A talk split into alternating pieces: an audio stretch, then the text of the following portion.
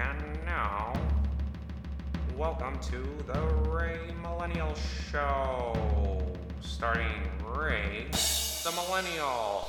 And welcome to the Ray Millennial Show. As always, if you want to be part of the show, if you want to be interviewed, if you have any kind of inquiries, feel free to email me, ray.millennial at protonmail.com. That's R-A-Y dot M-I-L-L-E-N-N-I-A-L at protonmail.com. So not sure how you found found us, but we're glad you're joining us here today. Now today is a very special day because it is our very first quote-unquote real episode. And you may be wondering, what the heck is this show even about? Well, it's simple. I talk to myself anyway, might as well try to get paid for it. And you know, podcasting is easier than keeping a journal and cheaper than therapy. So we get that, Ray, but is this show for me? All right, well, let me back up here a little bit. Maybe sit through the next five minutes or so before switching it back to office ladies. I want to start off by saying that I'm not on social media and I don't watch the news. I don't keep track of where everyone stands on every single issue, and furthermore, I'm not married to my ideas. I have a very curious mind, and if I perceive something as beneficial for my family and I, then I'll take the time to look into it. You may argue that podcasts are just words, but it's these words that have made such a huge impact on my life. I love listening to podcasts, and I believe they have the potential to benefit people's lives. And I just want to break down kind of how I got here. How I started this journey is quite different from where I'm sitting. It's interesting looking back how I can really observe and track the progress of the past three decades. I've been in x-ray tech for ten years now, and I've basically been shooting x-rays ever since I graduated college, like straight out the gate. And it's funny, when I graduated, I felt like anything was possible. I was starting out with a blank slate. So what happened? Hey, have you ever seen Fight Club where Brad Pitt goes, the shit you own starts to own you? And dude, that's exactly what happens. It's not apparent at first, but we slowly drown our time and money in trying to keep up with what other people are telling us what we should focus on. So like I said, I've been shooting x-rays for ten years now, and I know there's some of you listening to me right now that might be saying, well, I've been doing this for over thirty years. Listen, guys, I get it, and I admire that. But it's hard for me to sit still for ten minutes, which leads me to the question, what would I be doing if I wasn't constantly putting out fires? Which blows my mind that I even have to ask myself that question because, like I said, I started off with the mindset of, I'm going to make this money and I'm going to get the hell out. So anyway, I worked seven years in a hospital and three years in a specialty clinic.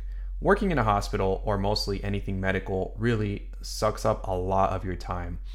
When you're not working your regular forty hours, which includes swing shifts, grave shifts, weekends, by the way, you have to take call.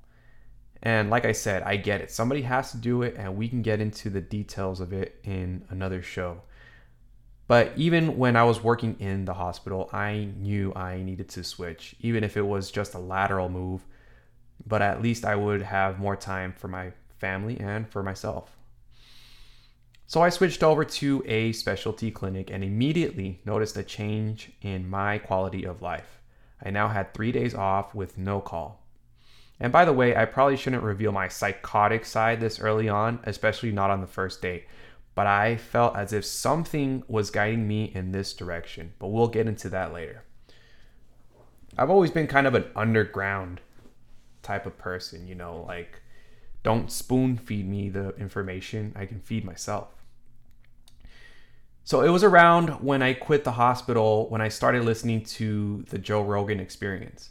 I would listen from start to finish and really absorb what was being said. And again, you may argue that podcasts are just words, but I started seeing tangible results from these shows. As a result of listening to the Joe Rogan Experience, I started taking vitamins. I enrolled myself in jiu-jitsu. started eating healthier, started meditating, learned all about Elon Musk, bought a Tesla. Okay, like I said, these words produced some very tangible changes in my life, and that's just from J R E. And every now and again, Joe Rogan would have episodes called M M A Fight Club or something like that. And in a couple of those Fight Club episodes, he would have on Eddie Bravo, Brian Callen, Brennan Schaub, and I thought, okay, this is pretty entertaining. Maybe I should listen to The Fighter and The Kid. So I started listening to The Fighter and The Kid while Brian Callen was still on. And again, guys, I'm not on social media and I don't watch the news, but long story short, Brian Callen got accused of some stuff, got kicked off The Fighter and The Kid, and started a new podcast called Conspiracy Social Club with Sam Tripoli. At first, I was upset because at that point, I didn't really know who Sam Tripoli was, and I was kind of skeptical as to what I was getting myself into. But like I said, I love podcasts, and if I think something can benefit my life and the lives of my family, then I'm open to at least learning about it. There was one debate Sam Tripoli was having with Brian Callen where he says, real magic, in my opinion, is that you can change your reality with your thoughts. And ever since then, I was hooked. I knew I was onto something special. I knew something special was happening in my life, and it's still going on. I started listening to Sam Tripoli's spirituality podcast called Zero, and this is where things started to come together. As much as I would like to work in the healthcare field for forty years, then die quietly from a heart attack, there's just otherworldly forces, I believe, pushing me into this new direction. And trust me, I get it. Somebody has to do it. Somebody has to be on the front lines. We need people available for the emergencies of the world. But it just seems like the more I try to pursue the traditional labor for money model, the more pushback I seem to encounter. And by the way, that's all a job really is, an exchange of labor for money. But it's weird. It's like the universe is rewarding me for pursuing these alternative me- venues. All these events in my life did not exist in a vacuum. All this weird shit in my life is coming together in an unexpected, satisfying way. And I always kept the big picture in mind. Make this money and get the hell out. I had set this in my mind when I was twenty-one, even before graduating college.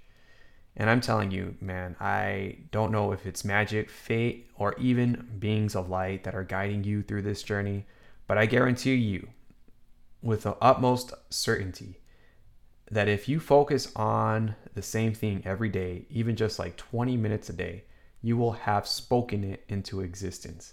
You know, on a long enough time frame. That's the thing, man. You can't let anyone put you into a box. Manifest what is inside your mind. It's like Star Trek.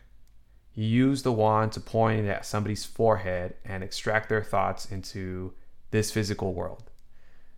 Well, that maybe that was Harry Potter. What the hell do I know? Speaking of Harry Potter, you remember that one scene where Doctor Dumbledore tells Harry Potter, of course, everything is just in your head, but that doesn't make it any less real. And that is what this show is about. Manifest what is inside your mind. Fuck what anybody else says. The answers are inside you. So this show is an open book of sorts, meant to enrich and complement your life. And even though it's called the Ray Millennial Show, I just called it that way because I'm trying my best to share this millennial experience as best as I can. And everyone's invited. One of the reasons, in my humble opinion, that podcasting is so enriching is because it's a source of information that people have to find on their own. In other words, people have to put in a little work to download this or whatever, but it, it's not just spoon-fed to you. I am aware of the immense responsibility that comes along with starting a show. Sure, I may be doing this as a hobby, but I realize that I have an obligation to the listener to create the highest quality content that I'm capable of. And this is just between you and me. I'm not releasing these shows until after I quit my day job. So much of what we say is controlled because our employer might frown upon our comments. You represent the company type of deal. So I want to be thorough. I want to be safe. Waiting until I quit my day job. I would like to think my thoughts and my opinions are my own. And this is just a step closer to unlocking my quote unquote true self. And that's it for today's episode. We hope you stick around. We'll see you next time.